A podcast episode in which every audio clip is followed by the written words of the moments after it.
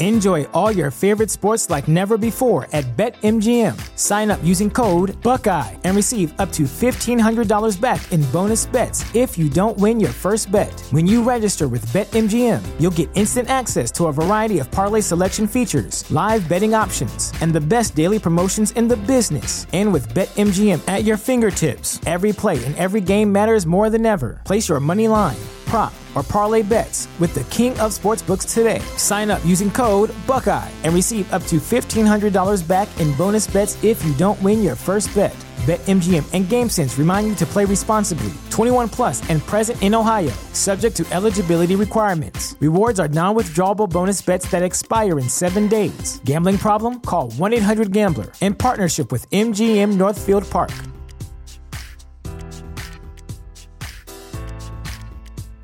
Hello, everyone. My name is Taylor. And I'm Kelly. And we are the co hosts of Jumping Bomb Audio, the number one show all about the world of Joshi Pro Wrestling. Episodes drop every other Monday where we discuss the biggest Joshi news, review shows, and preview the hottest upcoming Joshi action. So, whether you're a new fan or an old fan, we've got something here for you at Jumping Bomb Audio. Check us out on the Voices of Wrestling Podcast Network.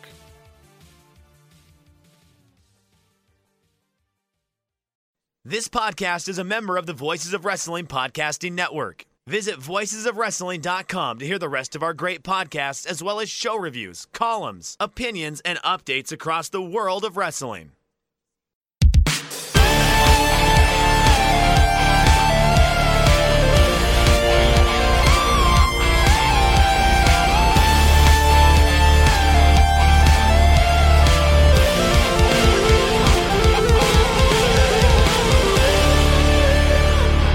Welcome back to another episode of The Good, the Bad, and the Hungee Heat Check, presented by the Voice of Wrestling Podcasting Network. I am your host, Tyler Forness. With me, as always, is Fred. Tyler, can you hear me? Moreland, as we dealt with some audio issues this morning. Fred, how are you? Uh, I'm doing all right, getting over a head cold. So, uh, I'm, you know, trying not to bring back like vintage Dave Meltzer uh, coughing for, you know, eight weeks, hopefully. But yeah, I uh, I spent most of this week on my ass, which is uh, less pleasurable than you might hope for, but doing all right.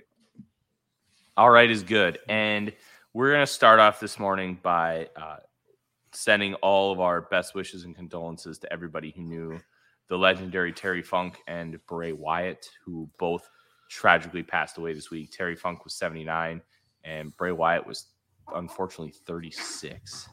Um, we send all of our best wishes to both of them. And if you want a really great retrospective, especially on Terry Funk, the guys at the flagship podcast on this same podcast network spent nearly two hours discussing the life and career of Terry Funk. And it's not something you're going to want to miss. Yeah, I was able to listen to a little bit of that and it was really good. Um, yeah, Terry Funk was uh, mostly before my time. Um, I remember his a uh, little bit of a run in WWF uh, in the Monday Night Wars era as uh, Chainsaw Charlie, which is still one of the most baffling things ever. That chainsaw, um, that or sorry, that dumpster match at WrestleMania was really fun. Yeah, yeah, and like he had a really good like Falls Count Anywhere match with Foley on a random brawl, I think too, in the build up to that. Um, but you know, like I was just a stupid kid. I hadn't really heard of Terry Funk before because I didn't really come from a wrestling, you know, family or anything. Like uh, had anyone uh, any other fans to rely on there. Um, but yeah, I mean, he was just if you ever any clip you watch of him going back, um, he was just absolutely amazing and. I can't really properly eulogize him, but I can say that I've enjoyed literally everything I've ever seen him do and uh, just an absolute all timer. Um, and also uh, really good in Roadhouse too. um, one of my all time favorite fun movies, and uh, he just did a fantastic job and a bit part in that.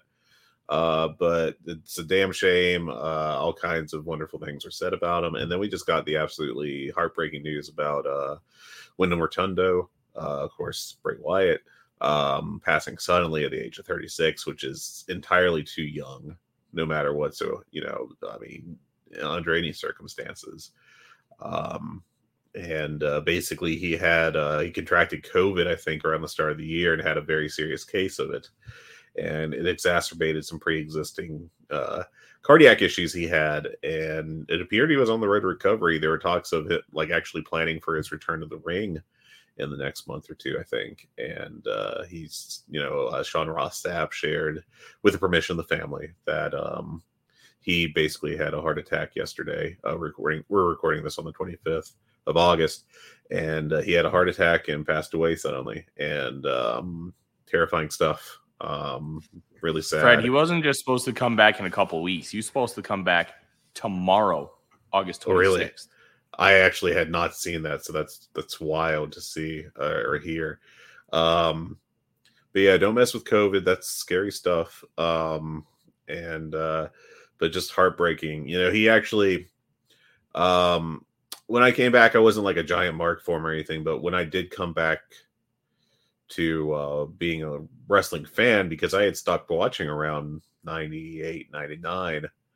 Um, as a kid, and uh, I kind of kept following it from about 03 on, but didn't watch it regularly until the the big Brian Daniel, well Daniel Bryan obviously was the name he was using at the time, run up to Mania 30, and that's why you can blame that on my presence on anything to do with wrestling these days. Uh, sorry, um, but of course Bray Wyatt was about, I think, at the peak of his. Uh, of what interested me about him as the filthy swamp wizard kind of gimmick he had going on. Um, and like that was my favorite iteration of him was just the dirty, uh, you know, cult leader from uh, Louisiana kind of gimmick. Um, and you know, unfortunately, Vince McMahon did an awful job with him in that setting and I think uh, Bray had some health issues, like specifically like a, a foot issue. I think uh, that affected his in ring ability, and there was never really clear creative for him um, for him to have a good storyline. And he later had, when I had basically checked out at WWE, he had success as the Fiend, and I wasn't really a big fan of that. But obviously, he had a lot of talent, and uh, you know, had some unique ideas about wrestling, which you know, you always wonder how these would have worked under different circumstances. Um, it's hard to say. Um, but uh, just a really unique and talented guy, and uh, it really sucks, and uh, just really sad news. Yeah, I know. Uh, recently, there's been a lot of people really down on his work because of what his gimmick had become, where he be- he went from that cult leader, which honestly was tremendous, and he was so good in that role to basically like a, a swamp wizard. And to me, that's that doesn't really have much of a place in wrestling, like like magic and stuff. Uh, you can get away with with a little bit, I guess, but when it becomes your gimmick, nah. Like as dumb as it was, like when the Undertaker would have like lightning bolts come down from the rafters, that was kind of cool once. Twice, three times, become like becoming a regular thing. Nah, it's no, like that's that's not pro wrestling. We're we're missing the plot at that point, and it's I I feel so bad for the wrestler that he never really got a chance at at redeeming that, and obviously from a human perspective, losing your life at the age of 36 due to no fault of your own is tragic. And he leaves behind, I believe it was four kids and a loving wife and just awful, awful on every level. But if you want more retrospect on those two in their careers, highly recommend you go listen to the flagship because we have the biggest wrestling show in the world, in the history of the world, to preview here this afternoon. And we're going to start off with some news. Obviously, we already talked about it, but let's jump into the card. AR Fox and Rey Fenix um, are have been removed from All In, and they're they're different reasons. Rey Fenix missing All In, doing to try to re- establish residency in the U.S. And AR Fox, according to Bryan Alvarez from Wrestling Observer Radio, there's heat on him because AEW found out last minute that he couldn't make the show, and he hasn't wrestled outside the U.S. per cage match since 2016. Fred, this sounds like a fireable offense. Yeah, you got to wonder what exactly is going on here. If um, you know, if he had some kind of um, legal issue, I couldn't really find any record of that online. Um, but you know, if he has some kind of legal reason he can't go into the UK, um, you know, what's particularly odd is not only did he not work the Canada stretch that AEW had earlier this year, I can't really find record of him ever working Canada, um, which seems kind of unusual for a guy of his stature and length. You know what that uh, sounds like to me? the Indies. DUI. It could be. can't- if you Um, get a DUI, you don't get to go to Canada. Yeah. Um it might be. I you know, I was able to find an arrest from over a decade ago for uh possession of marijuana uh that there's some vague records of online under his uh his shoot name. Um and the the mugshot appears to uh to match, but I mean, I don't know, man. It's uh, it's very odd. We don't know what's going on exactly, and uh, you know we'll possibly find out at some point. Um, we'll see. Uh, I imagine this will probably be something that'll take a little time to uh, come out exactly what why he can't make it, but it's really bad that he can't because uh, you know with him he um, it's kind of a i mean not that he isn't good i don't want to make it sound like that but we actually had a discussion when they started this angle with swerve strickland about how i was you know kind of thinking that he's a, a good worker but i don't know what his uh you know ceiling is in the company other than like solid mid carter like I, I compared him to matt Sydal. And um and then they turned him heel and looked like they were doing something with him and he seemed to be doing really well in that role. Um but you know here we are and uh I, there's got to be more information coming out at some point in the near future over it but it's just not uh it's not good. And uh if he misled about you know misled AEW about his ability to travel to uh, the UK or other places, then that's a uh, that's not good, and I think they'd be pretty justified in um, in dropping him if they wanted to, if that was the case. But it's very odd because like this storyline just got completely blown up this week on on Dynamite. Um, you know, it wasn't even like oh, it's a one week in- injury angle. We'll bring this back at you know in Chicago at all out. It's you know, oh, he's not a heel anymore. He's a baby face now. Uh, it's completely done. And that's a shame because I thought this was one of the best angles, if not the best angle going on in, or storyline, I should say, in AEW. The him going to Nick Wayne's house and almost killing him, and Yeah. then Nick Wayne's mom sitting front row and throwing the bloody t- like like tank top at her. The, great stuff. Yeah. That was tremendous. And it you just get the sense that this company is going from a long-term build company to a week-to-week company, and that's it's quite a shame. I, I wanted to talk about that with you. Um, and, and let me know when, if like this isn't the right time to bring that up, but I have some, uh, man, I, I got some, some thoughts about this build.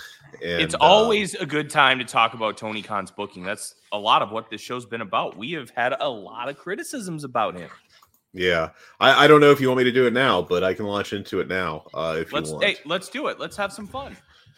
All right, let's do it. Um, I am pretty damn worried about uh, the direction of this company. Um, he's uh, you know, we we when when this company started out, we had like these really thought out, well done angles for you know literally months and months, if not years, setting stuff up. And you know whether it be like the Hangman Page, Kenny Omega storyline, or MJF Cody Rhodes, or Cody Rhodes Darby Allin is a good one that uh, Joe Lanza talked about previously. Um, You know, it's just like, what are we? You know, we we don't have that anymore. It's just very much. uh some stuff's going to happen this week and it'll be connected next week it's not full blown like the worst of vince mcmahon's uh you know no planning booking but it's getting closer than i would be comfortable with i gotta say and that's not good um like they really gotta tighten some stuff up here um their but, longest running story that's going to get a payoff is Billy Gunn. And it's it's not an insult to Billy Gunn. The dude's just 58 and you have all these wrestlers. Like, yeah. It's such a talented roster. Does Tony Khan not have full control of his booking anymore? I, did, I, I, and I want to preface this because we know Tony Khan is the final decision maker, but that doesn't mean he has control. Like, it, you can still be like, yes, this is the decision that I'm making, but that doesn't mean like you feel like you are in control. And I think that's a that's a big difference here. Okay. Um oh, I think I oh, I may have just found something about AR Fox that may have something to do with it. So live on air. So this is from a, a March 5th, 2012 Wrestling Observer newsletter. And it's talking about how AR Fox was trying to go into the 16 carat gold tournament that WXW runs in Germany. Um, and he went to the UK first this week. This is what Dave wrote. And was sent back home because he came in without a working visa. He tried to get in on a tourist visa, which a lot of indie groups do. But he got nabbed when they found out he was coming as a tourist, but only had $20 on him and was traveling with wrestling gear. So I, I wonder if that, you know, if that has any impact here. Um, it's a possibility, I guess, but I don't know enough about, you know, uh, visa law. But I, you know, that's one thing to think about possibly. Um, you remember Speedball? How he got caught yeah. working without a visa and then he got banned from the U.S. for five years. Yeah, and uh, it didn't ruin his career, but it really kept him from being a bigger star for quite a while. Um, I think maybe it worked out for him long term because those reps in DDT really helped him out. But mm-hmm. um, yeah, yeah, I mean he uh, that's a great example of it because he was doing really well in PWG. I think back. Uh, oh goodness, was that 2016, 2015? I think was when his big run was and getting a pretty big push there. And uh, then he just kind of disappeared, and I wasn't plugged in enough to really know what was going on at that point. But it was 100% mm-hmm. because he uh, tried to do that with the United States. Uh, so, you know, granted, it's been quite a long time since this happened, but you got to wonder, you know. Uh, but going back to the the booking concerns, um, man, I I just the vibes on this company right now feel very different from what they did in 2019, 2020. Uh, and and yeah, there's you know there's early days they didn't have the best roster. They had talent for sure. Don't don't get me wrong, but like you know they had some like they they used Brandon Cutler a little bit as a serious wrestler and uh not like an outright comedy figure like he is now. And you know I think that just speaks a lot to it. Um and uh you know nowadays Brandon Cutler just doesn't have the talent to like get that kind of uh push or featured spot as I watch Tyler try to pull uh, the cord for his headphones out of his dog's mouth. Um, yeah, so I don't know. The, the, booking feels very sloppy, and there's been a lot of noise this year about oh, we're bringing in Will Washington to help uh, keep things cleaner. We're bringing in all these guys to, you know, it, it feels like they brought in like 30 guys to help out with uh, with with keeping the place running, you know, neater and uh, more planned, and it just feels like it's getting worse and worse. And I don't know what the deal is, but it feels like it just, you know, we've gone from Taz calling in WWE a sloppy shop in that promo way early on to AEW coming across as far more of a sloppy shop. You know, we got people being booked for shows in England that they can't go to apparently uh, for one reason or another.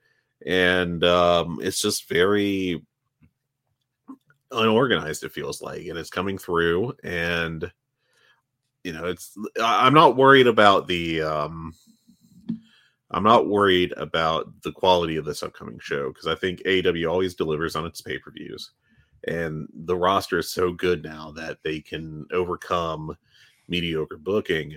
But I am worried about, in general, the long term direction of this company and if its booking is going to get any neater and back to even you know close to those standards of the early days of like having a long term plan because i don't know that we have a long term plan right now it, it, feels like so much is up in the air and uh you know so many different people apparently having some kind of pull on things and diverting the plans and it does not have the feel of like the vision of one guy and you know i don't know if it's tony khan taking a step back or what but it needs addressed, you know, and maybe Tony Khan's lost his fastball. I don't think that's out of the question.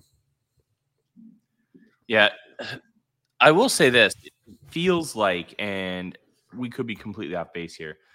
The Rey Fenix one feels like that they thought they were going to be able to get him a visa, and yeah. they just realized that it just wasn't going to happen, and it happened to be last second. That to but, me feels like the case rather than them knowing. Mm-hmm. I, I, think it, the, what I read was that Rey Fenix is trying to establish residency in the U.S. so he can become a citizen, and to do that, you can't leave the country for a while. Hmm. So he's stuck in the U.S. as long as he wants to pursue that uh, until he gets it. And um, I don't know how recently he started that, if there was a miscommunication with that, but you know, I think that's a very different situation from what it appears AR Fox is, you know, handling. Yeah.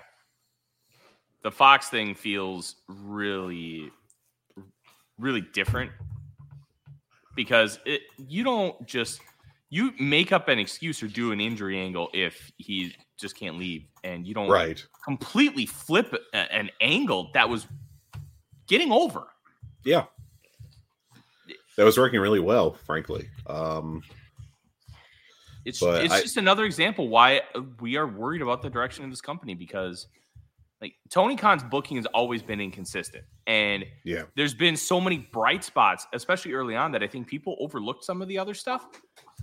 And it's something we haven't done. We've been like, what are you doing? Why are we doing this? This doesn't make any sense.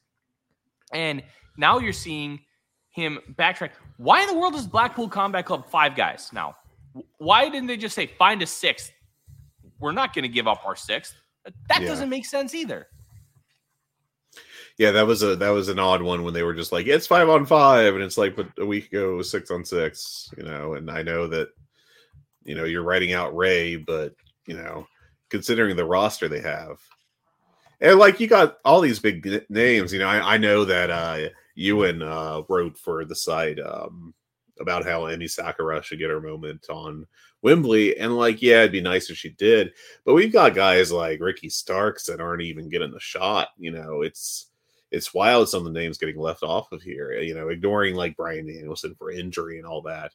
And it's kind of like, you know, we can't, you know, as I, am sh- kind of surprised that that Tony Khan, given all his resources and everything, isn't and, and given his general reputation as like a happy backstage, you know, someone that likes to treat his wrestlers well, that he wouldn't do like a, a battle royal, you know, just to get 20 guys on the show. Uh, we have one women's match on here that was built too horribly. Um, one of the most afterthought matches I've ever seen, where they tried. Look, I know that pro wrestling that that promoting, especially in pro wrestling, it's to some degree, you know, built on lies because it's all work and etc. etc. And even if something stinks, you like to go back to it years later. And you know, if it can play into a storyline you can try to sell that it was better than it was, you do that, right? That that all makes perfect sense pretending that a four-way match between women by citing like all these utterly forgettable and really not very good matches that have happened previously like these matches that are solidly in like the the two to two and a half star range and being like this is part of the history of AEW and we're bringing it back like it's some big deal um honestly you know the the stakes are kind of like this, but they also aren't kind of like this. But you remember that one Undertaker WrestleMania match that they set up by having four dudes do a, a four way match on a random Raw like a month ahead of time? What? which mania was that? Was that Was that the CM Punk match? Was that actually how they started that storyline? it might have been the CM Punk match. Um, I, I think it was, and it was just like, you know, this is this is your slam dunk, you know, big match of the year. Like, even if your world title feuds are flopping, you've got this great fallback of the Undertaker streak match. You can always pull out at this point in time. And they were just like, oh, I guess we'll do a four way match to see who has the honor. And and I think you know the reporting was someone got fired at that point in time for doing such a bad job of setting it up. And, and here we are in AEW, and we have one women's match on there, and uh, we it's set up by a mini tournament directly after doing two Owen Hart tournaments um, to get spots in the field. You have your world champion having to win a match to get in, while the woman she just beat is already locked into the field. I don't know, like it's just frankly bizarre that that whole storyline, and I'm using storyline very loosely there because there's hardly a story to it. Um, and you could do interesting stuff there. You could have teased dissension between the outcasts. You could have teased Britt Baker turning heel. You could have done any number of things, and instead we just got this dead in the water, like token as possible as token as it gets, um, women's match without even like putting the TBS championship on uh, or another women's match. Um, frankly, I think you've got a lot of uh, women's workers that uh, aren't up to, to snuff um, in terms of you know recent performances, um, getting heavy TV time for that division. Uh, you don't really have a good storyline going on. You have Britt Baker who ranges from like below average to in a certain circumstance above average as a worker but her strength has always been her promos and she hasn't cut a real meaningful promo in god knows how long um I, I don't know. I don't know what this is. I don't know what this women's division is at this point in time. I don't know what the thinking is with it. Um, you know, there's all this talent out there that they have access to or that they could could have at one point got access to that they just haven't brought in. Um, like I, you know, they could have had a shot, I think, at Deonna Purrazzo at some point. No apparent interest. They could have, you know, there was a Kamille, uh, who's very good for NWA. Uh, she was around for a little bit, but never stuck for some reason. Um, you've got uh Heidi Howitzer and Max the Impaler doing pretty damn well as a monster tag team in Tokyo Joshi Pro. They're based out of the out of North America. Not even a sniff of them. Um, Athena is stuck in the hinterlands of Ring of Honor.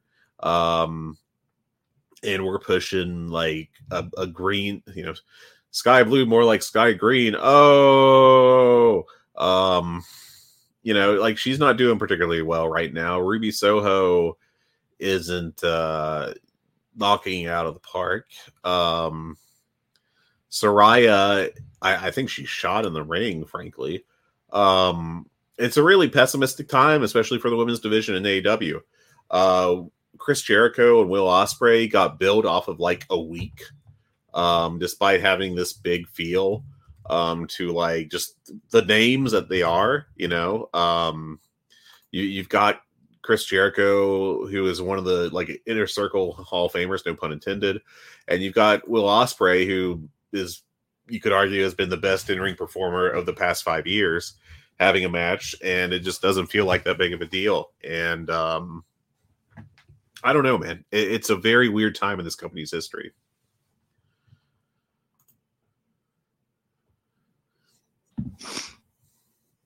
It is a really weird time. And let's go to the women's match. Fred, all they had to do was say the first women's match in this company's canon was all in and it was a four way. So we're Yep. going to honor that by doing another four way. Yeah. That's it. That's don't have just shut up after more. that. Don't don't have to see another damn thing. That's that's good enough right there. And you, you could still stuck even with the qualifying matches if you wanted to. Um, that would have been fine. But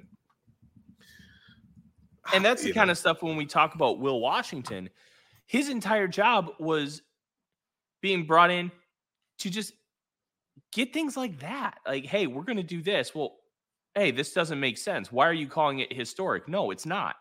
And we're we obviously don't know the inner workings of the room. But they basically told us that's his job. Mhm. And why is this stuff still getting through the cracks? That there's are I think we might be at a point where there's just too many people in the room. And we know that there are too many people in the room who love WWE style storytelling. And th- there's nothing wrong with that. You can do WWE style storytelling with some of this stuff, but Mhm. the the antithesis of this company is it's not. WWE. Yeah. Um it, yeah, the, that's the key part of AEW's identity is it's an alternative. You know, Tony Khan's gone out to make a big deal about how they're a challenger brand, that they're Pepsi to WWE's Coke, that they're Burger King to WWE's McDonald's, and um, and I don't know, man. It feels like we're getting we're really flirting. You know, I know that the MJF Adam Cole thing's a special thing, so it's hard not to read too much into that. But I mean, up and down this card, like you know the best build uh i guess are the acclaimed against house of black which is based around billy gunn returning to the ring which isn't really like super exciting i guess uh, in, in a way. I mean i like billy gunn well enough don't get me wrong but you know he's billy gunn he's 50 you know whatever he is now. And, and the other one that really got a good build and has since been blown up is that darby and sting against swerve and now christian cage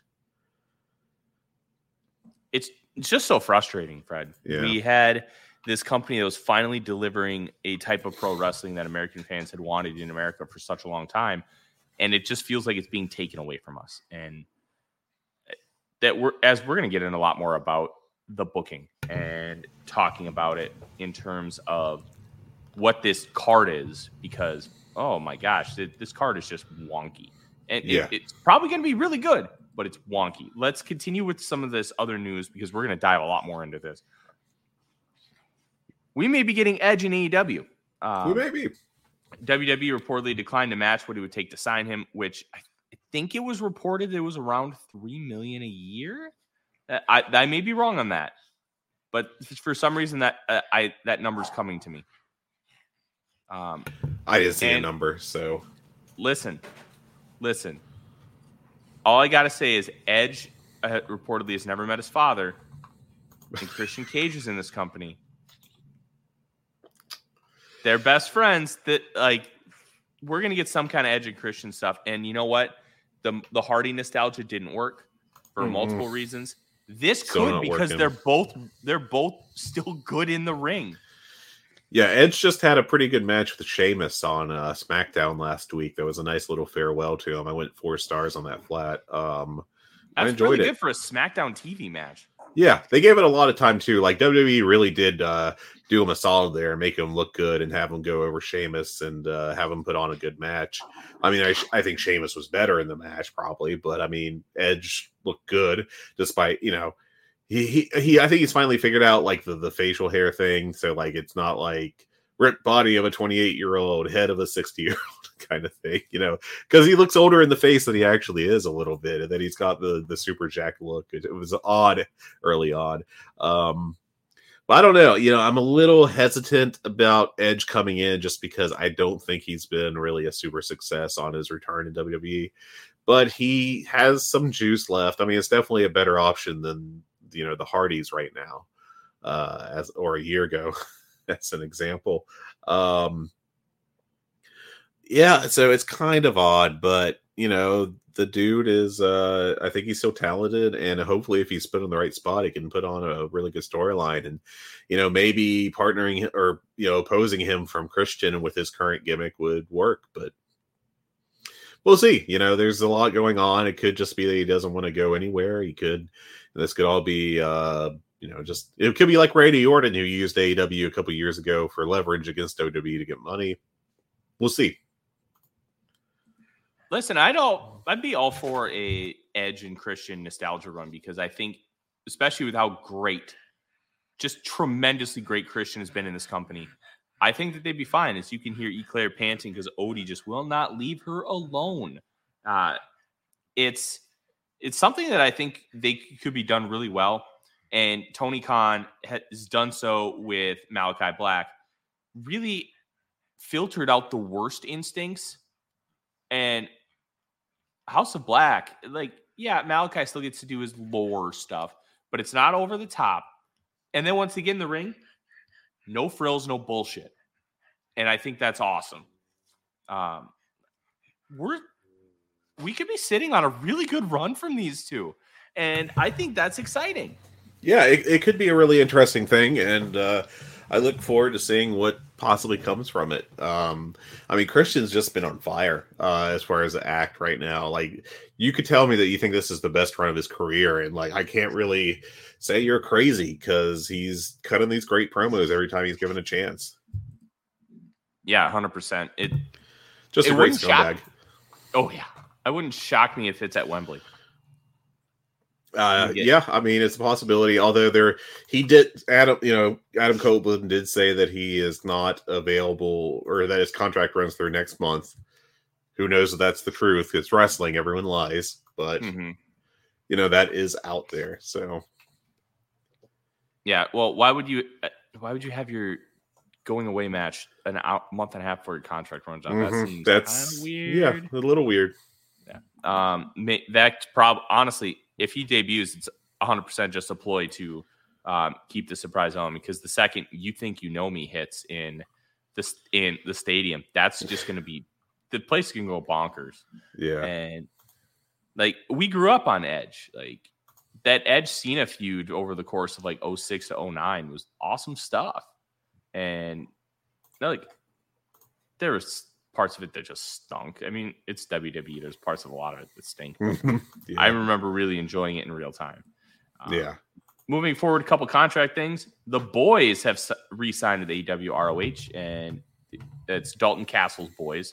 Um, I love that gimmick. I think that gimmick. It's such a great shtick, man. Uh, can we talk just talk about Dalton Castle and how much he rules? Um, Dalton Castle's great, man.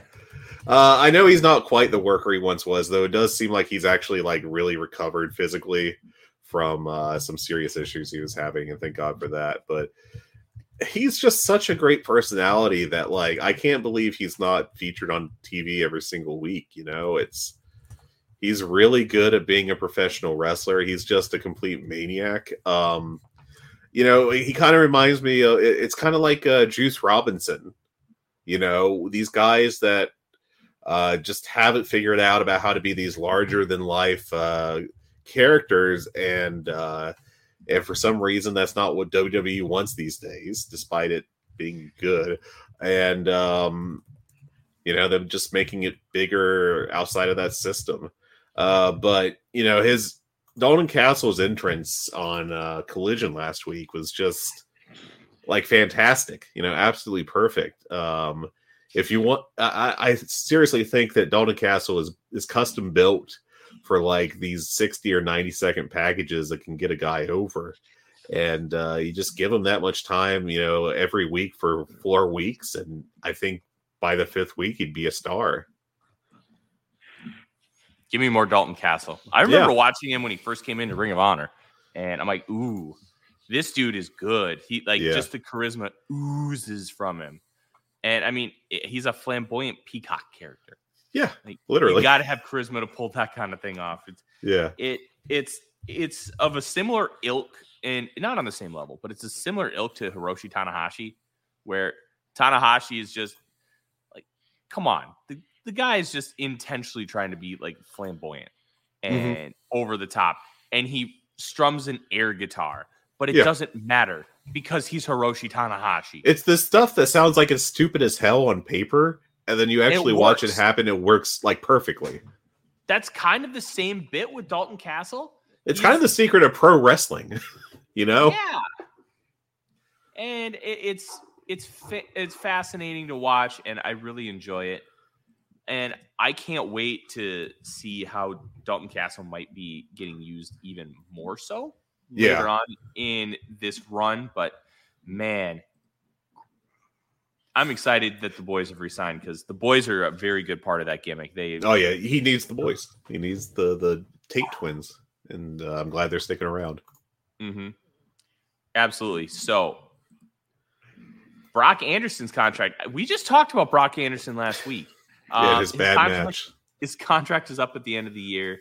Um, that comes from his dad, Arn. That that to me says like uh, coming out like that, he's probably not getting re-signed, and it would honestly do him well to go to Indies for a couple years. Oh God, he needs to leave. um, You know what? Send him to All Japan. so yeah, I mean, all Japan or Noah. I mean, Noah's got a really weird mix of uh non-Japanese workers right now. Um, that you know, I, I brought you know, why not add Brock Anderson? But the thing with him is like, I just haven't seen any progress from him whatsoever, really, since day one. Like that collision match, he didn't look like he's really improved as a worker.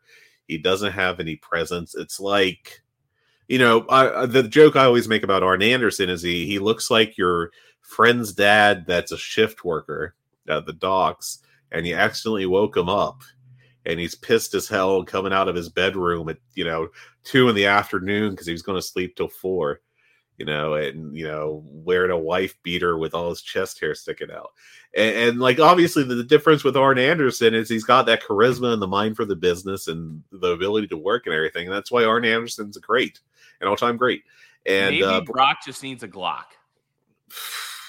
uh Glock Anderson is a hell of a character change. Um but yeah, Brock is like Arn Anderson without any of those things that made Arn Anderson Arn Anderson. He just looks like Arn Anderson and uh doesn't pop off the screen. He doesn't seem to have any promo ability, though they haven't really let him try. So I guess I can't really conclusively say that. But in the ring, he's just like a, a jaggy jag, you know.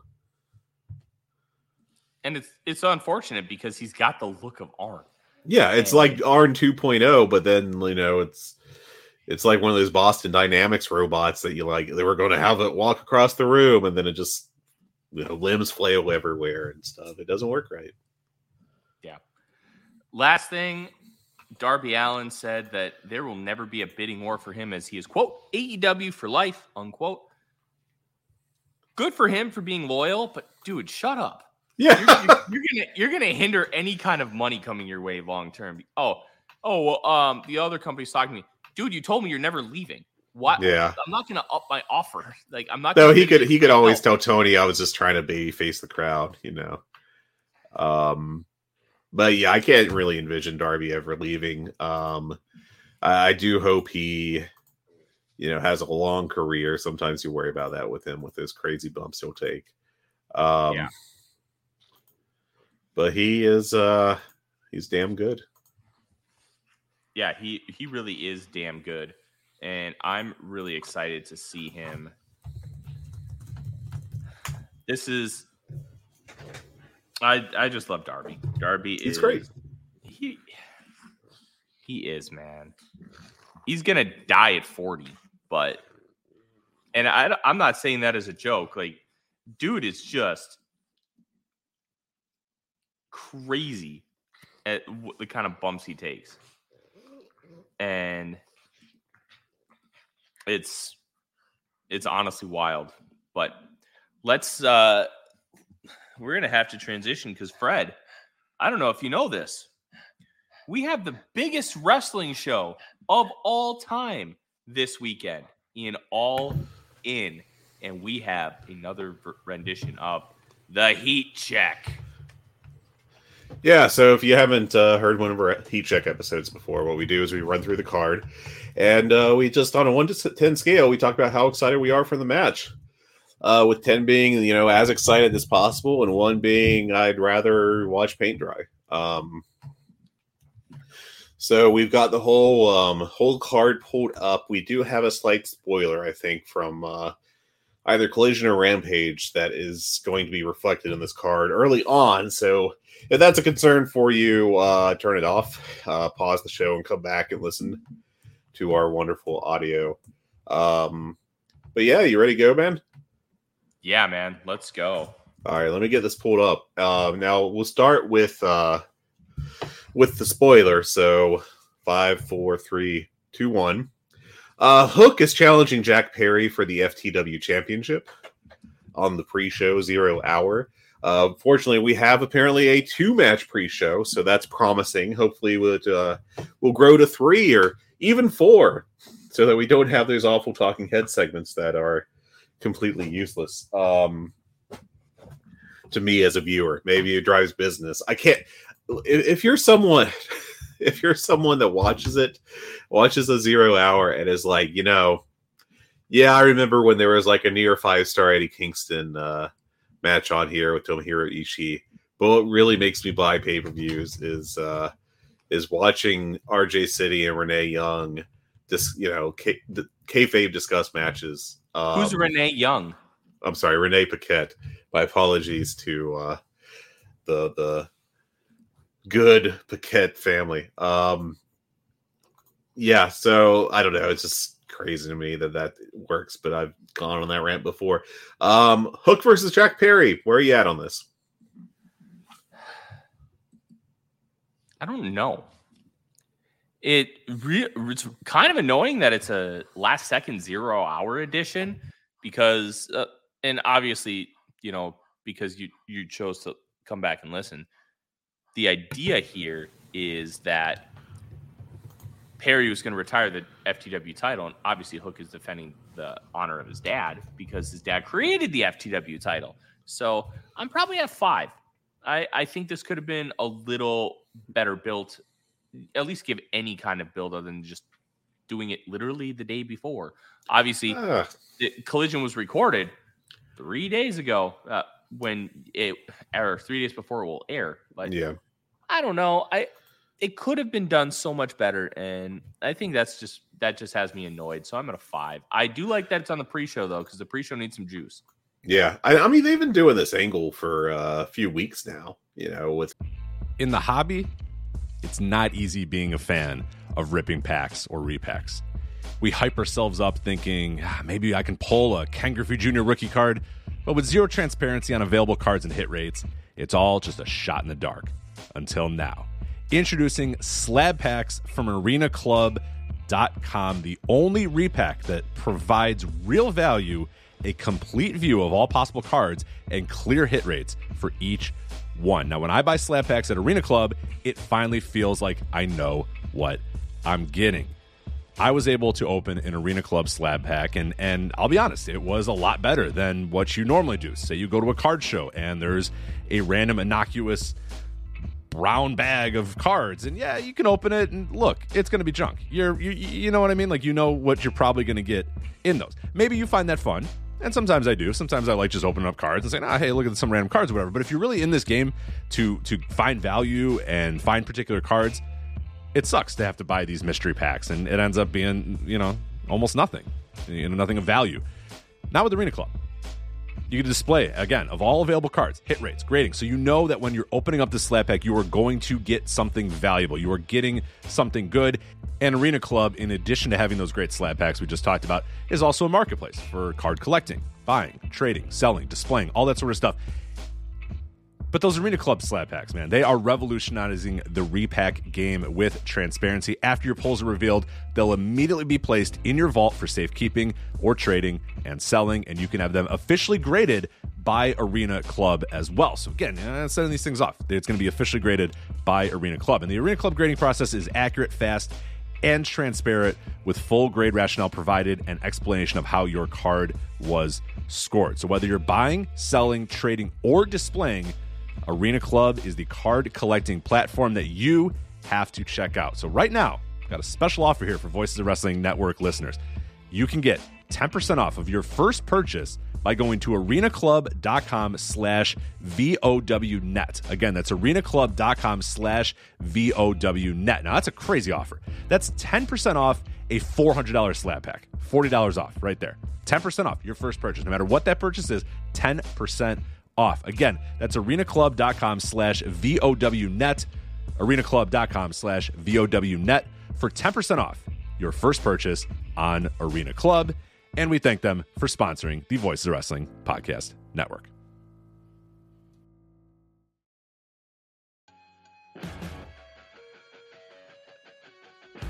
What's going on, guys? This is Rich from the flagship podcast here on the Voice of Wrestling Podcast Network. If I could have a moment of your time, I'd like to tell you about one of our sponsors, Eufy Video Lock. Eufy Video Lock is a smart lock, a 2K camera, and a doorbell, all three in one, offering you triple security. So you can have everything in one device rather than installing many pieces on your front door. But it's not just for security.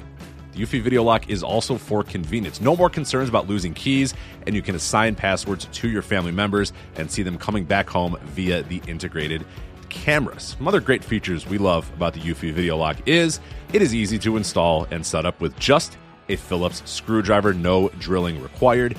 Keyless entry, no more fumbling for keys when your hands are full. You never have to worry about kids losing keys or passing among renters. You also have 0.3 second, 0.3 second fingerprint recognition and one second unlocking. Again, 0.3 seconds, it's going to recognize your fingerprints, and in one second, it's going to unlock. And with the AI self learning chip embedded, the more you use it, the more accurate it will be. Also, no battery anxiety. You have a rechargeable battery in there that could last around four months, and you will get a low battery notification before it runs out.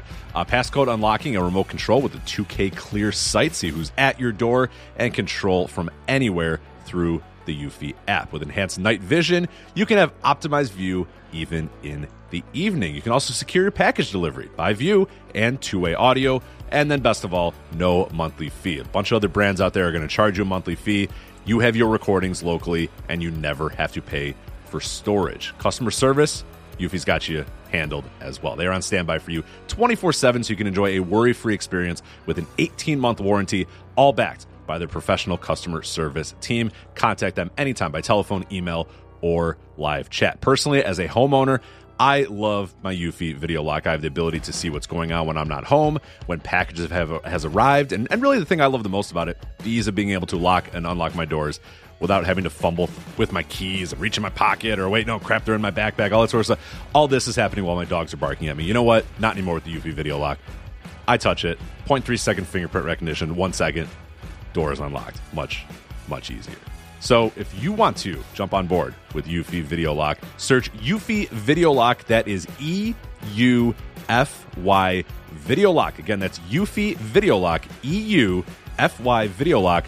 Or visit eufyofficial.com slash video lock to see how you can gain complete control of your door.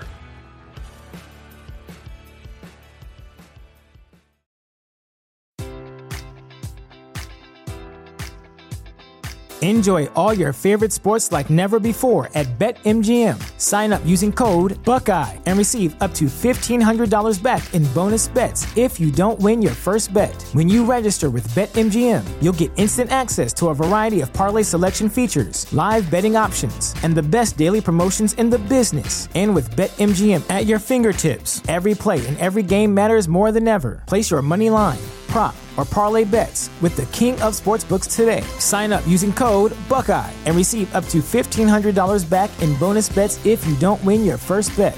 BetMGM and GameSense remind you to play responsibly. 21 plus and present in Ohio, subject to eligibility requirements. Rewards are non withdrawable bonus bets that expire in seven days. Gambling problem? Call 1 800 Gambler in partnership with MGM Northfield Park.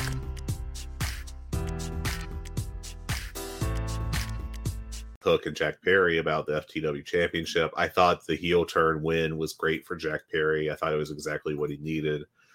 I think what he's been doing since then has been, you know, trending upwards, but not like elite level. You know, it's been like good, you know like him running away from Hook was pretty entertaining for a couple weeks, and then his promos since then have been kind of like baby's first heel promo. It's like Christian Cage, but without the the verve and the ability to deliver it perfectly. Uh, is the comparison I'd make, but I'd go higher. I'd go like a you know this is at least a six and possibly a seven. Uh, they had a very good match the first time too, and I think it'll be good this time around. Yeah, it, it, I don't. I think it will be good. I just think my interest level is a lot less just because of how they built it. Sure, but I, that's probably just a personal thing. Uh, look, it, it is a personal thing. That's the whole point of this.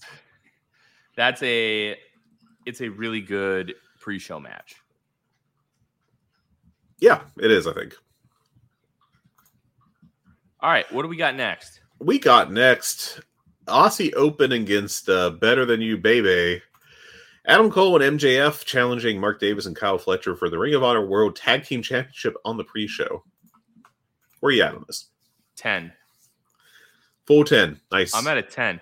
That look, as dumb as some of these segments with MJF and Adam excuse me, Cole have been. I'm really intrigued to see what's going to happen with these guys. Yeah.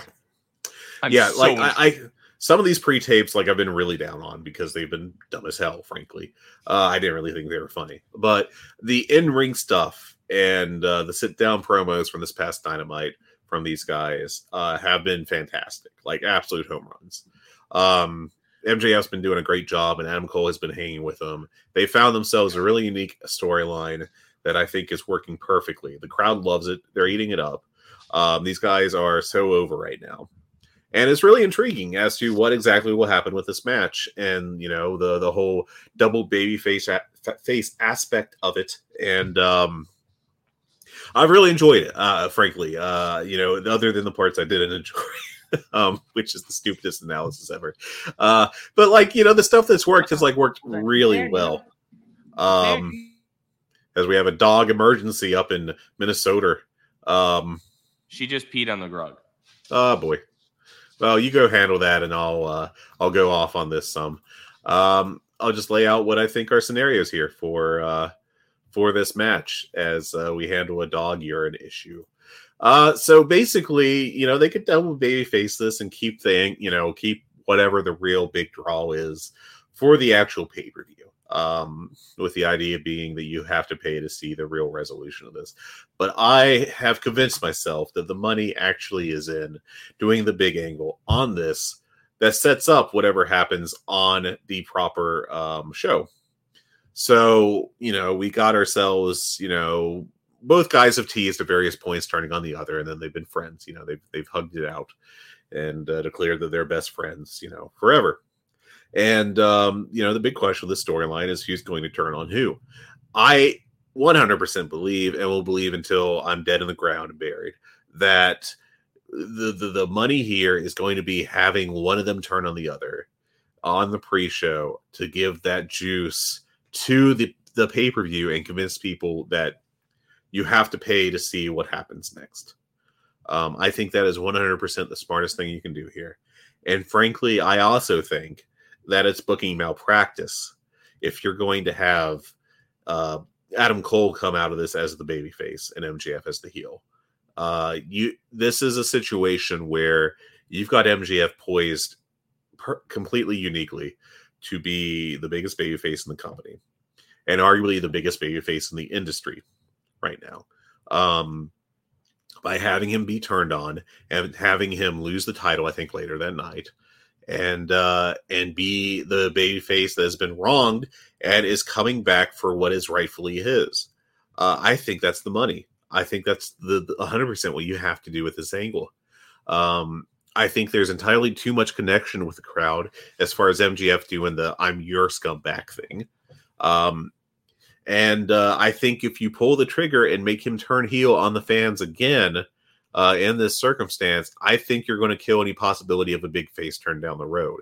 This is the circumstance where you have to pull pull the trigger and make MJF the baby face. You have to do the turn. And I think the way to do it is to have Adam Cole turn on him in this match, or even before the match takes place. You know, you could you could set it up for the match and just have it be entirely an angle where no match takes place. Adam Cole immediately turns on him. The Kingdom and Roderick Strong come out and help him beat down MJF to set up Adam Cole's eventual title win later that night. And uh, you know, but you could still go ahead with the match and uh, just have Adam Cole turn at the right time in the match. But that's what you've got to do. You've got to have Adam Cole as the heel in the storyline, and um, it's the only thing that works, I think, because not only does it work for the storyline itself, but like Roderick Strong, Strong, Strong, uh, Roddy Strong, uh, if he if he is not part of a, a plan here to stab MJF in the back, that he just looks like the biggest geek that has ever existed. Um, and you know, I think you have to do it. I think you have to have babyface MJF. So I'm also at a 10 for this match. Oh, you have to babyface MJF, but I think what you do here is you tease something. You don't go full bore, as I can hear Fred opening a can of beer during the Thai Dr. during the Pepper. It's a little early. It's never, dude. I had 9 a.m. beers yesterday at the Minnesota State Fair. It's never too early to have a good one. Um, it's too early to have like six good ones, but so I think you have to continue the tease. And then I think what you do is you have the Kingdom um, help Adam Cole win it, and Adam Cole reforms Kingdom at the end of the show, and you get a babyface MJF chasing. And I think that's that's probably the best route here. I think like MJF's been a great champion. He's been champion for almost a year because he won it full gear. And I think you can give the title to Adam Cole and you establish the kingdom. And then you know what you can do? You can have like a program down the line with the kingdom versus the elite, because obviously with the super click that with Cole and the Bucks, then then you've got some more programs built in, and then Adam Cole, Kenny Omega, uh, potentially for the title. There's a lot to go with, and I think that's the best route. But who knows what they'll do? If there's they've done such a great job with misdirection and trying to figure out and tell us, hey, we're gonna do this. Oh no, we're gonna do this. Nobody knows, and that Mhm. that's what makes pro wrestling great. Nobody knows. Yeah, the intrigue. Yes. The intrigue is fantastic. Now, let's let's get to the main card, Fred. What do you have first? Uh, I've got. I'm just working straight off Wikipedia here. Uh, the, they have first the Young Bucks against FTR, and look, this match is going. Well, I, I'll allow you to give your rating first. Uh, one to ten, uh, or zero to ten. I forget now which we get we do because I'm a very good podcaster. Uh, where you at on this one? Um, the build has been spotty, but the match is going to deliver. I'm at a nine. I Yeah, look. They wanted to hold off on the this feud because of the no fans when FTR came in under unfortunate circumstances during the midst of the pandemic. But their first match was very good. The second match was way too long. This match, they're going to get X amount of time in front of the biggest crowd in the history of professional wrestling to date. And it's going to be phenomenal. Yeah. Um, The build's kind of been stinky though. It's but, been a shitty I don't build. care. Bucks Bucks versus FTR doesn't need a build. Hey, I want to Yeah. fight you. We're one and one. I want to prove we're better. There's your build. Yeah, I just wish that like they had done, you know, a little more to build this so that it really felt special. But you're right in that you don't need to do anything really special for this to be a great match. Um I, I think that if you'd put some juice on it, it would have helped, of course. But you know, where we are, we're gonna end up getting with, you know, I mean, like if this is a four-star match for on my scale, which is different from others, I, I'm one of the easier graders on the voices, you know, family. Um but like for me a four star match is like hey this is this is the lower end of great and uh, you need it's like getting to the point where you should definitely check it out uh, with these two if it's a four star match you're like man that was a disappointment Yeah, um, hundred percent. yeah. So, you know, as good as these four guys are, you know, it's going to be, I think, an opportunity for a really special match that could steal the show, that could end up in the year end uh, voting. You know, uh, this atmosphere is going to be insane. You know, we haven't really talked about that, but it, it, I can't even imagine, you know, what the circumstances are going to be for this show, what it's going to be like to be in the stadium of, you know, one of, if not the largest wrestling crowd ever. Um, and uh, yeah, I mean, it's it's going to be bonkers. Um, I'm looking forward to this. Uh, Yeah. I'm going to drop a, I'll drop a ten for the match, but once I factor in the build, like I'm probably down to an eight, frankly. But yeah, You don't need a build for this, and they did a build, which I, I'm. you don't need a big build for this. You need a little build. They just you know. stunk with the build that they did, Yeah, and it wasn't much of a build. I, I will continue to argue that, but yeah, I think the the go home promo just stunk. it was nothing special. I'm not going to say it stunk, but I'm going to say it was disappointing. Disappointing. I think is the best term. All right, what's Yeah. next? Uh, next up is the legendary uh, four-way women's match with the long history of it in AEW. Uh, but it's uh, Britt Baker, DMD, against Saraya, against Toni Storm, against the champion Hikaru Shida. I'm at a seven here. Really? Uh, it- let me explain. I want to see what Saraya is in this match. That has me really intrigued. She has not been good in AEW. She's had No, one. she good- hasn't. she's had one good match, and I, I think it was the match with Britt Baker. Baker kind of carried her a little bit, but that ended up being a pretty good match. Not great, not special, not worth what you're paying her, but it was good. She's gonna have her working boots on. She's gonna bust her ass wrestling in in Wembley Stadium in her home country. I think this match could really be a surprise on the show because you have two tremendous workers in Toni Storm and Hikaru Shida. You have a pretty good one who's inconsistent in Britt Baker, and you have Saraya who has like 15 years of experience. She's worked well before. Can she pull out the match of her life here? If there was a time for her to do it, it's now. And that's why I'm really intrigued. Is That's a good argument. 85,000 plus fans in her home country where she's probably wrestled on a big stage a, a handful of times. She's going to be all all in for this match. And I don't I don't that's that's a good pun, but it's not what I'm trying to say. She's Yeah. going to be ready to roll and she's going to bust her ass in this match and I'm excited for it. Uh, that's a convincing argument that I completely disagree with. Uh, I'm going to three on this because I mean, this you know we are already talked about it, but the build for this has been shit. Um, and I I hope you're right about Saraya. I, I hope she does step up and that she delivers like a great performance. But I don't think she's got it just off of what she's done so far. Um, she is not she's she's rough in the ring. I mean, she barely works any. Um, which I mean, not that she really needs the reps to improve. I think she is what she is, but I, I'm just not like a big Saraya wrestler fan. Now I think she's found herself a good spot with the outcast nonsense. Um, and I think it might be prudent to have the outcast turn on Toni Storm and cost her the championship. The downside of that is that means that we get Saraya women's world champion, which I'm not super excited about. Uh, but you know, I would love for them to salvage something out of this. I think it's a, I think they're going to go in motivated, um, and so they could surprise me, and I hope they do. Uh, but just off of what we've been given so far, this is a three. Uh, I, I I don't blame anybody for not being excited about this match. I'm just very intrigued about Saraya in her home country, and that's going to carry it for me. Yeah. Um, next up, we have the tag coffin match, uh, which I honestly just hope is just a Yokozuna size coffin um, to put both the guys in at the same time. Uh, Christian Cage and Swerve Strickland against Darby Allin and Sting. Uh, where are you at on this one? I'm at about a six or a seven. Uh, I don't like the idea of a tag team coffin match, but whatever. You're going to get Sting in front of 85,000 people at Wembley and Christian Cage.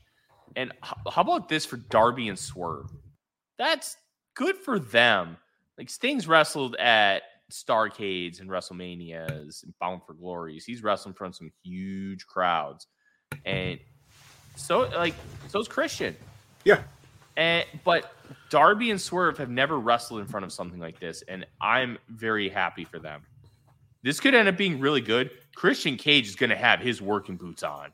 He'll have to. So is Sting, and Darby's going to take some stupid bump that Oh, looks God. like he should be dead, and he's going to get up just fine because his name is Darby Allin. yeah. This this is going to end up being a train wreck in all the best ways, and I can't wait. Yeah, the uh the problem with this is I remember what happened to Shawn Michaels that caused his first retirement. Um so I you know I I just thinking about that I just worry about uh Darby. I, did you give a number? You did give a number on this, right? Six or seven. Yeah, 6 or 7. Uh I'm I'm at an 8 on this cuz I think it could be a great match and uh even if you know even with AR Fox nonsense uh which there's still going to be a lot of questions about moving forward. Um I think that um you know, I I think it's going to deliver. Um I uh, I think Christian is not a downgrade as a worker uh from AR Fox, but like just maybe less well fitting for this style of match, which you probably want to see just crazy shit after crazy shit. And at Christian's age and after all his body's been through, that's probably not his strongest point, but you know, I, I think he can step it up and also deliver in this match. So Um, but yeah, I'm going to drop a seven. I think I'm going to settle on a seven here, and uh, I think this will be fun. Fun is good, and Yeah. I like. I, this is probably going to end up being the semi main because almost every Darby Allin match feels like it ends up being the semi main of the pay per view. Yeah, Uh, especially when they- Sting's involved too. Yeah, so Darby CM Punk was the semi main of All Out 2021. Darby was the semi main at Forbidden Door with Sting. Like, It, it just seems to be a tradition, Yeah. and cool. Uh, What's next, Fred? Uh, what's next is a lot of gold. The Golden Elite, uh, Kenny Omega, Kota Ibushi, and Adam Page. I wonder if have we actually had these three just as a trio before? I don't know offhand, and I probably should have looked that up before the show. Um, I don't think so because when Omega and Ibushi got back together in New Japan, Adam Page was on the other side because they had the Yeah. wrestling Dontaku. It was um, the Bucks, Cody versus Ibushi and Page versus Kenny. yeah, uh, in the back-to-back nights, and they kind of positioned Page away from that. hmm So I don't think they've ever been a trio together before. Now, could they have been in ROH? I, I still doubt it because of the same so. constructs that I just gave. And but- Page wasn't a big push to act at that point either. He was still developing. No, he started getting the push be, uh, in the G1 of 2018. Yeah, They had him beat Minoru Suzuki. That was a really big deal. He finished with eight points and a four and five record, which for his spot in the company, that was pretty that was good. good. That was a good push. Yeah.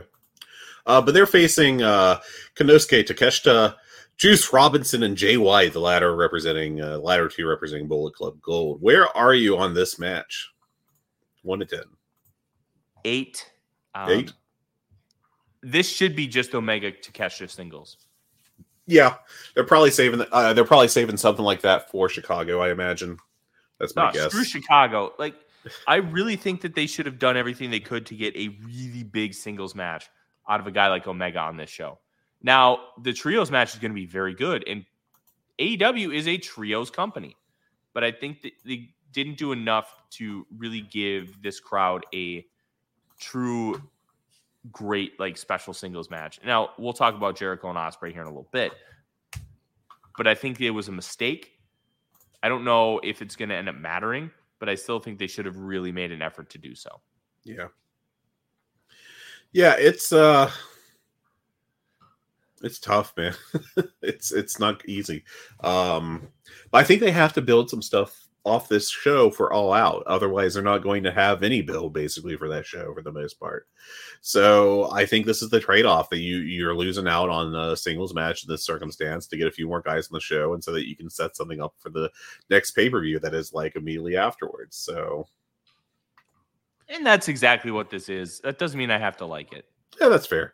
I mean, yeah, I agree with you. I, it would be more intriguing to me if it was otherwise, you know, different. But I mean, you know, sacrifices must be made. So uh, I'm gonna go. I'll, I'll check in at a a nine on this. I'm really looking forward to this, even if the build on it has not been particularly great. Uh, but I think this is a start and not an end, so that'll work for me. Next Yeah. up is Five on five action in the Stadium Stampede. You've got Eddie Kingston, Orange Cassidy, Chuck Taylor, Trent Beretta, and Penta El Cero Miedo against the Blackpool Combat Club, Jon Moxley, Claudio Castagnoli, and Wheeler Yuta, as well as the hired guns, Ortiz and Mike Santana. Mike Santana? I think he's he's going by Mike Santana, if I'm not mistaken. Oh, I I, I think new. they I think they mentioned that just once on commentary. Yeah. okay. Um, I'm at a 10 for this. Anytime AEW does these type of just insane brawls, they nail it. Uh, production. I will caveat that. I will caveat that once because the second Stadium Stampede match with the Inner Circle and the Pinnacle, I think it was, Yeah. that stunk. That was not good. Ooh, I disagree. It was different. I like that they ended it in the ring because it was the first match back with fans. But I, I thought that was good. It wasn't as good as the first one. But Oh no, nowhere close. But I'll say this: that they've had a lot of production issues lately, and they did have some production issues with Anarchy in the arena. Uh, the first, the second go around back in May. yeah, They have normally been really freaking good at producing these types of matches. I like the cohesiveness here of why Santana and Ortiz are teaming with the Blackpool Combat Club. One, Moxley has said you have to bleed with us to be with us. Santana Ortiz did. hmm Eddie Kingston was on the Blackpool Combat Club side. They have beef with Eddie Kingston. Bada bing, bada boom. And Eddie Kingston still obviously has beef with the Blackpool Combat Club. Yeah. And they're not uh, members of the inner circle anymore. And you have the Ortiz Eddie Kingston storyline that's been going on on and off throughout the company for the last year. I think this works out well. I don't think they're hired guns. I think they're going to be full fledged members. That that's my take on it. But even so, this is really good. I think this has huge opportunity here to be to steal the show. And it's going to take a lot of really good production from AEW. But man, they got a real shot here. Yeah, I I hope they uh, succeed. I hope it works. We will see. Um, there's always a little risk with the style of match, especially in this setting. Um, I one presumes that it's going to be live rather than a pre-tape deal, um, in part at least. Um, I guess we'll see on that. They could do some pre-tape segments, uh, like they did with the Inner Circle one I mentioned earlier. Uh, but yeah, uh, I'm I'm curious about how this goes, and uh, yeah, I'll check in at a at a nine on this. I think uh, I, I even though it's been a little stutter step just because of Eddie going off to the G1, I think they did a good job writing him off of AEW TV for that. And um, you know, the whole Eddie Kingston Jon Moxley thing is like one of the best long term stories they have going on in the company. So I like that. Uh, next up is Chris Jericho against Will Ospreay. You 10. at? 10.5, 11. I, I can't wait. Okay. I, I seriously can't wait. Will Ospreay is the best wrestler in the world. I could make a real argument he's the best wrestler of all time. And that's going to sound like sacrilege to some people. Like he's got it in the ring. He's had it in the ring for a decade. And every year he gets better and better and better. He had two matches this year that I called the best match of all time. And uh, with, I still think uh, Ospreay Jericho or Ospreay Omega Two is better than Ospreay Omega One, even with the Don Callis shit, whatever. But he's so good, and he's figuring it out with his promos too. He's all encompassing, and you're going against an all time great in Chris Jericho. This is going to be phenomenal. Why is it going to be phenomenal here, Fred? Jericho is a mind for the business. And Jericho is going to figure it out how to work with this guy. And Ospreay's going to as well. They're going to have a plan. They're going to know what to do that considering Jericho's limitations.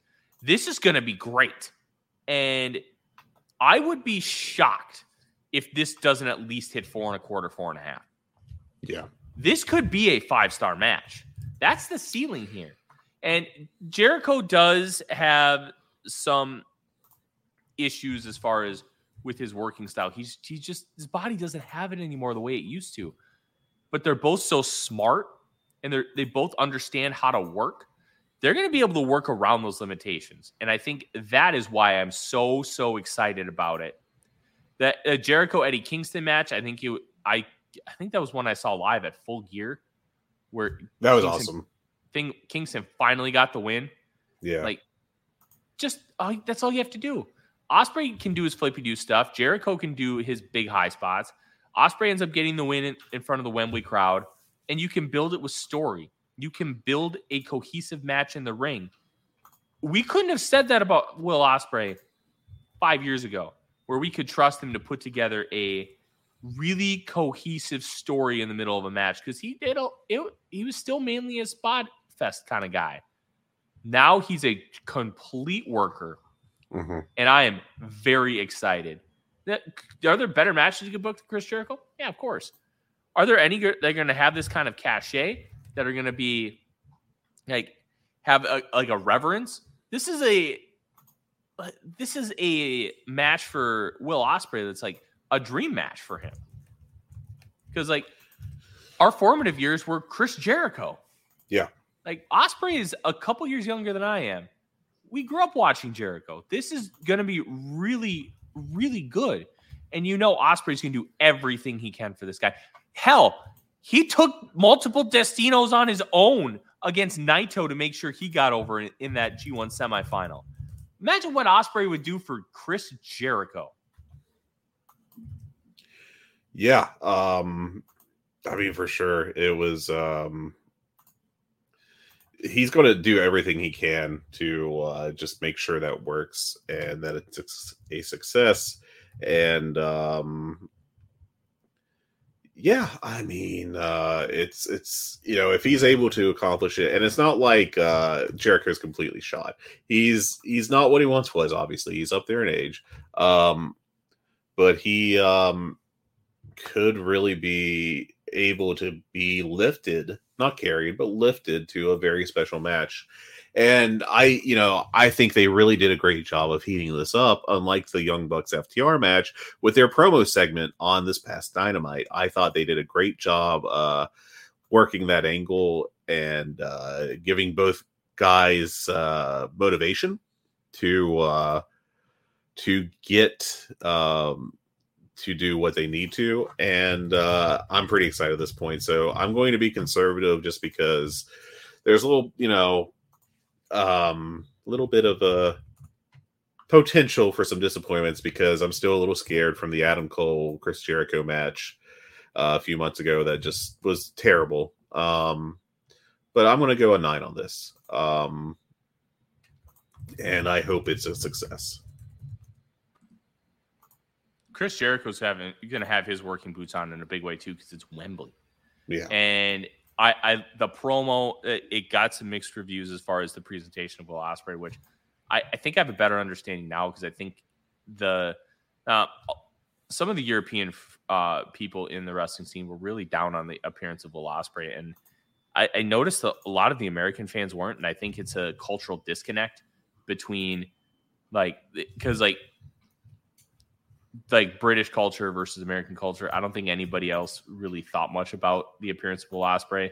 But yeah. then it was described to me by uh, a friend of the show and um, Voice of Wrestling, so own Joey O'Doherty said, "It look, it, it's like an over the top cartoonish thing, and mm-hmm. Americans love that kind of stuff, but to like people from Europe, it's like it, it it's viewed differently, and yeah. I think that's I get that." I understand it now. I didn't. I didn't initially because I'm just like, oh, Ospreay is just yeah, he's he's got his own kit, which I thought was a nice touch, and it felt like he was trying to just get bruv over. Like eh, American fans love to chant something, and mm-hmm. sure that's going to be their thing now. And yeah, you can view it kind of how you want, and um, I, I thought the promo hit well the why behind these two wanting to do the match, and it it got me real excited. Like I love the Ospreay calling out Jericho because I think this is an important thing. Jericho's gonna play Judas with Fozzy yeah. at Wembley to come out, and Ospreay's like, "You're only doing this match so you can you can claim that Fozzy played Wembley." Like, just great stuff, great stuff. Reality based promos are the best, and this match is going to be tremendous. Yeah. Um, I, I, thought Ospreay did a fantastic job. Did he? Did he use bruv a few too many times? Yeah, sure. If but if that's like your big complaint, I mean, he he had basically this one segment to get over a character, and obviously the character they're going with here is loudmouth uh, Brit. That's an asshole. Mm-hmm. And the easiest way to get that done is to go full chaff um, even us idiotic Americans are aware of what that means uh, to some extent. And it was just shorthand in that case. I don't think you got to worry about him wearing, you know, going full like soccer hooligan and uh, for the rest of his AEW career or anything. Um, but you know, if you've got to, you know, it's kind of how wrestling works. If you've got to get your stuff over, um, you know, you got to dumb it down a little bit, just at least initially. And, uh, there it is, you know. Uh, but yeah, I'm excited for this, and I think it should will hopefully rock. Uh, Ospreay is so good at this point. I'd be astonished if this was anything short of excellent. yeah, it's it's going to be fantastic, and I can't wait. How many more Uh, matches do we have? Like three? We got three, baby. Uh, so we'll just power through here. Samoa Joe against the air quotes real world champion CM Punk. Where are you at on this? Man, I'm at a five. They, I think they really blew this the importance of this match with the CM Punk win in the Owen Hart Oh, tournament. And You took this out frankly, of my mouth, man. I hate CM Punk. I'm so sick of him. I'm sick of his bullshit. I'm sick of him like running people away from the arena. I'm sick of him being him. And I I'm at a point where I understand from a business perspective it's a net positive. It's great. From a from an enjoyment standpoint, I'm completely out. I'm just I'm over CM Punk. It is um it's a shame because uh he's still a very good performer. More so in the uh talking portion than the wrestling portion. He can still do some good wrestling, but you know, obviously those days are his best days are behind him at this point. Um uh this, you know, I, I uh, you, you stole the words out of my mouth with regards to the booking of the Owen. Uh, it made no sense to me to have him beat you know they, they do this big build about how CM Punk's never beat him and he gets his first win with a small package in a uh like what was it 12 minute TV match you know that just didn't make that didn't fit the story to me it should have been a big match like this and it should have meant more and instead it was just like oh he won the semifinals cool good for him see you next week it's like all right, Mhm. cool great um uh, I'm not. I, I can separate CM Punk the performer from CM Punk the human being. Still, um, there was a. I, I'm glad he went away after Brawl Out just to have that break. Um, otherwise, I might be singing a different tune. Uh, but I'm still, you know, I hope this is good, but I'm pessimistic, especially after the. Uh, granted, it was just one move and one angle, but the GTS that CM Punk did on Joe last Saturday was atrocious. It looked like crap. Um, and you know, Punk's never been exactly the cleanest worker, but even by his standards, that was rough. And uh, I don't know. Right now, I'm sitting at a six. Um, it just feels like a real odd build, and uh, I don't know. You know, Samoa Joe is not having great matches regularly anymore, and CM Punk's not having great matches regularly anymore. I mean, he's been in some, but he's been teaming with like FTR you know, who are obviously very good workers right now. Um, fantastic even. Uh, so yeah, you- you're going to get some credit for being in six man tags where you're teaming with FTR, but like I could probably team with FTR if it's worked right. Uh, we we could have at least a three and a half star match, you know, because that's how good FTR is. I think the match is going to be good. I just don't care. And Punk being Punk has honestly made me not care, and it's it's a shame because I was I was really into his return. It came earlier, or sorry, it was it would have been this Saturday was the one year anniversary of Punk's return. What a Uh, year! last Saturday, and I was actually at my my wedding reception. So it, I forgot this. yeah, so no, it was two years, ag- uh, two year anniversary. So Yeah, Sunday, two years uh, go on Sunday, and so I got married during the pandemic, and we had a dinner for everybody who came because we only were able to have so many people, and then we had a big one a year later. So it was at the big one, and I'm sitting on my phone because they the TV in I- the lobby of I- the reception area didn't have TBS or TNT. Sorry to so- interrupt, but I think you mean the Big Bill one. the big bill one. I love it. Sorry.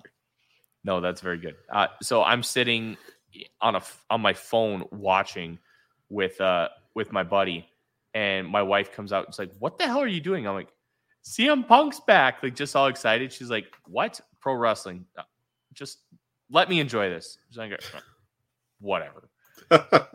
and her couple of her friends like he's watching pro wrestling and he- and she's like it's it has to be something big other he's not stupid like it, it- but it was our second one so i like i kind of got away with it yeah, but a little oh, easier. I, I think I wa- I got home and I had it recorded. I think I watched the Um, I watched it like six times because it was just such a special moment in pro wrestling. And now I can't stand him. I, I don't I don't want to watch him anymore. Yeah, that's It's it's incredibly frustrating. yeah, it, it stinks, man. It's it's a bummer. Um,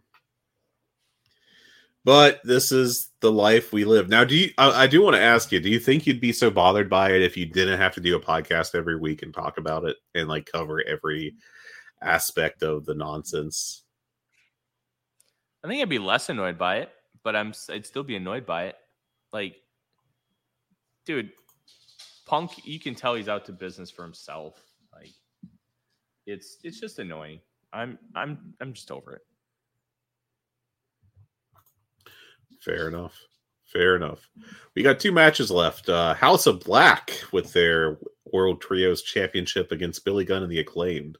Where you at? One to ten. All right, Claire just peed on the floor. We, um, that, look, Eclair's six and she's a rescue dog. She basically spent her entire life in a Yeah. kennel, so she doesn't understand. We're trying, but long we're stretches like this get a little tough. So I'm at about a seven. I think this could be a really good match. I it sounds like they're going to get um, the the ass man gimmick for Billy Gunn, and that's kind of cool.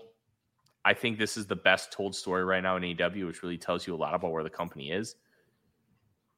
It's going to be a good match. The acclaimed have been become really good in ring workers. House of Black rocks as a trio. They're great.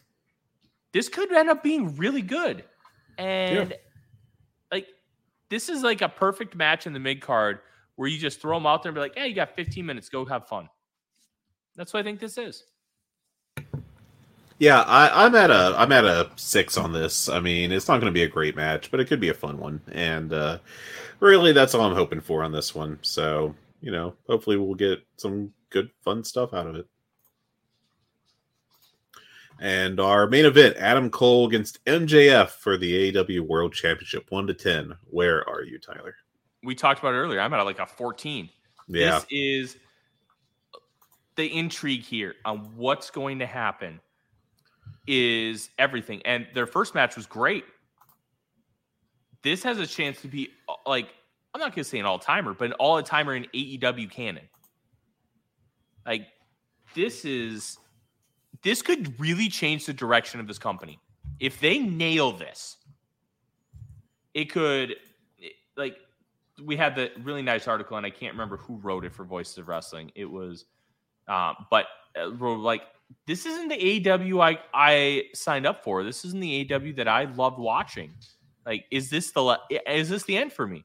Th- there are people like that out there, and this could really solidify them leaving or them staying because okay, they nailed this. There's still hope. This is still the AEW that I remember, even if it's got a, some of the extra bullshit if they blow it at Wembley, it's going to be a stain on this company, and it could really hurt them long term. yeah. If Shane Silver, be- by the way. yeah, it was a great article too. Nice work, Shane. It's not a detriment. It's it's going to be like I'm trying to think. Kevin Nash beating Goldberg for the title at Starcade. You didn't see it right away because 98 business was really good. 99 business started to really t- downturn and 2000 it crashed. I think you're you're looking at it could be tasing Goldberg at Starcade level if they blow this. Yeah. And it could be the beginning of the downturn of this company. Like th- there's always a moment where you can be like, "Oh, it goes up." During the Monday Night War, it was Tony Schiavone saying that Mick Foley's going to win the world title. That'll put the butts in the seats.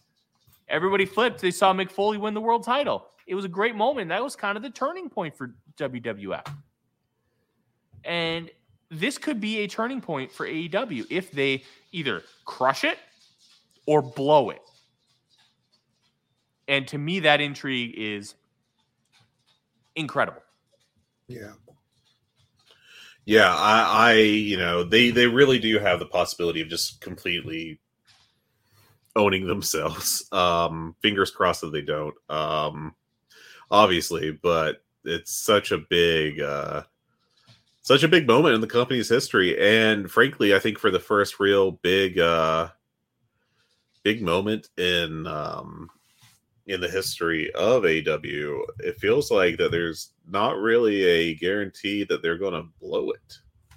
And I think that's really interesting. Um, it, maybe, you know, they may fail. And uh, if that's the case, you know, uh, you know, that's going to hurt them, I think. Um, yeah. So, but hope fingers crossed and uh hope you know i think this match is definitely going to lean heavy on the storytelling and uh, i think that's going to give it some uh, variability in terms of just how good it's going to be uh because i think aw the grand you know the no, no pun intended but the home runs in terms of match quality and the grand slams are uh are the ones that are just hey we're doing a match uh and there's some story with it sure but you know really we're just trying to have the best match we can. And um I think where the risk comes in um, is uh, is if the you know this goes kind of like Adam Cole, Chris Jericho, where the work just isn't up to it and it's too much story and uh, it doesn't work. So yeah, we'll see. I think it's very intriguing and not necessarily in the best way. But. This this could be the turning point of the company, whether good or bad. And Mm-hmm. I'm very excited to see what happens here. And we have All Out, which we have a couple matches announced for. Darby Allin um, is going to challenge Luchasaurus for the TNT title, and Will Hobbs versus Miro. That could be excellent. Yeah, that could be really fun. Yes, only. Yeah, and But that's the that's, That's the the card card. and that's the show, really. I think. Anything else you want to talk about from this past week? No, my dogs are are like the Frenchy version of purring at me, and they're they just they just want dad. So we're gonna go All right. all out. Sounds the like biggest wrestling show in the history of all time this Sunday. If you're ordering outside the United States, voicesofwrestling.com slash fight to help us get a little bit of a kickback. We would greatly appreciate it. And you will not want to miss it. Red Circle. And yes. What about Red Circle? Uh, we got a red circle, right? And that they can click on and then give us money if they want to.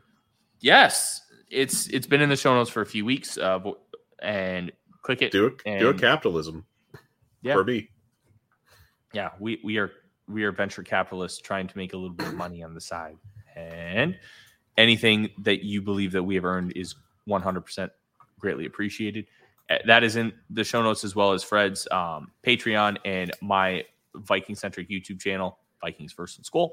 Go ahead and subscribe to both of those, and you can find me on Twitter at the Real Forno. You can find us both on Blue Sky. And ladies and gentlemen, enjoy the greatest wrestling show of all time.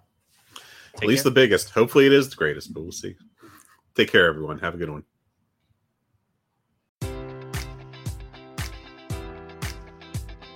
Enjoy all your favorite sports like never before at BetMGM. Sign up using code Buckeye and receive up to $1,500 back in bonus bets if you don't win your first bet. When you register with BetMGM, you'll get instant access to a variety of parlay selection features, live betting options, and the best daily promotions in the business. And with BetMGM at your fingertips, every play and every game matters more than ever. Place your money line prop, or parlay bets with the king of sportsbooks today. Sign up using code Buckeye and receive up to $1,500 back in bonus bets if you don't win your first bet. BetMGM and GameSense remind you to play responsibly. 21 plus and present in Ohio, subject to eligibility requirements. Rewards are non withdrawable bonus bets that expire in seven days. Gambling problem? Call 1 800 Gambler in partnership with MGM Northfield Park.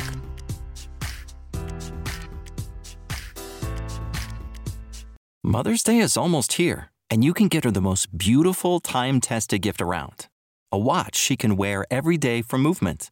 Whether mom's into classic dress watches, rare and refined ceramics, or tried and true bestsellers, Movement has something she'll love. And right now, you can save big on the best Mother's Day gift ever with up to 50% off site wide during Movement's Mother's Day sale at MVMT.com. Again, that's up to 50% off at MVMT.com. Hello, everyone. My name is Taylor, And I'm Kelly. and we are the co hosts of Jumping Bomb Audio, the number one show all about the world of Joshi Pro Wrestling.